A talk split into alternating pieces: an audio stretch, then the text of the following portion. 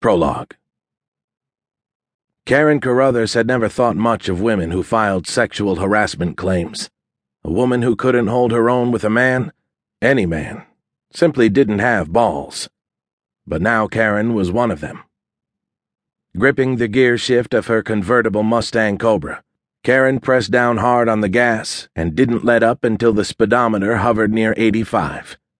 At this time of the day, only minutes before sunrise, LA's 405 freeway resembled the flatlands of some Midwestern highway. The road was all hers, so she took it. Whenever trouble loomed, Karen did the one thing that soothed her. She drove. For the past few weeks, anxiety had crept into her every thought and buried itself there. But during her freedom drives, as she liked to call them, she felt fearless, invigorated, fulfilled all those empowering words her therapist insisted that she embrace. As the Mustang glided past 90, the crisp air fanned Karen's face, and she inhaled a healthy gulp that a New Yorker would have considered warm for a February. Despite the cool temperature, she felt a hot, exhilarating rush, not all that different from what she experienced during sex. Really great sex. Zooming past the Santa Monica Exchange in a nearly drunken state of euphoria now, Karen almost missed the Mulholland exit. Imitating a stunt she'd seen in a Bruce Willis movie, she laterally zipped across three lanes just in time to make it to the off ramp. As Karen ascended the short incline to the traffic light ahead, she combed her fingers through her thick mass of strawberry blonde hair, then rubbed her emerald green eyes. When Karen first reported her allegations of sexual harassment against Henry Randall, she had expected that the man would be fired. But she had not anticipated that Randall would turn around and sue Micronics Corporation. Now Karen was her company's star witness in his wrongful termination case, a case she wanted nothing to do with. Leaning forward, Karen pressed the CD button and began singing along with Faith Hill.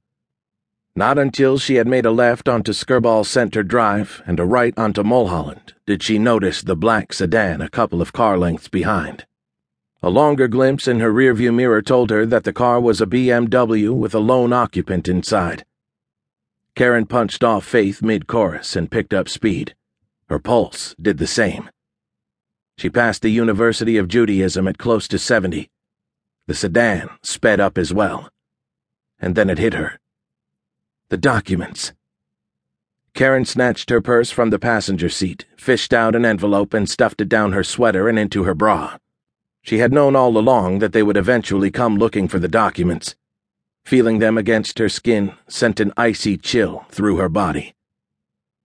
Karen inhaled and tried to think clearly as trepidation gradually sucked the air from her lungs.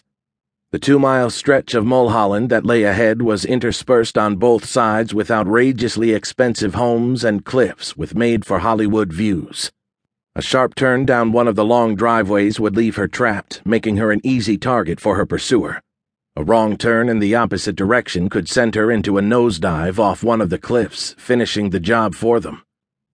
Though fear now coursed through every vein in Karen's body, an odd smile graced her lips. There was no way the BMW would be able to keep up.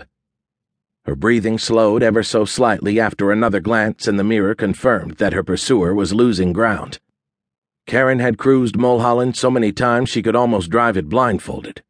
She only had to make it down the hill to Beverly Glen. Somebody was bound to be walking a dog or taking an early morning jog. They would not want witnesses. Karen patted her breast, confirming that the envelope was still there still safe. Just then, another car shot out of a driveway several hundred yards ahead, and Karen's heart slammed against her chest. Instinct told her the BMW to her rear was not working alone. She anxiously felt for the envelope again and concentrated on her next move. She took another quick glance in the rearview mirror. The BMW wasn't there. When she looked to her left, her eyes bore across the empty passenger seat of the BMW and directly into the barrel of a gun.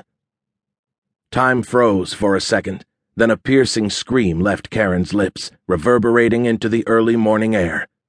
Karen stomped on the brakes, and the BMW, unprepared for her sudden stop, darted ahead, just as she had anticipated. What happened next, however, had not been part of Karen's plan. She jerked the steering wheel sharply to the left and hit the gas, but instead of making a full U turn, the Mustang headed off the road straight toward a thin patch of bushes where a guardrail should have been. Karen's hands flew to her face, barely muffling her futile screams. For what seemed like minutes rather than seconds, the Mustang floated across the reddish orange sky like a wonderfully woven magic carpet. After a moment of calm, Karen felt the sharp pull of gravity, then braced herself for a landing that turned daybreak into darkness.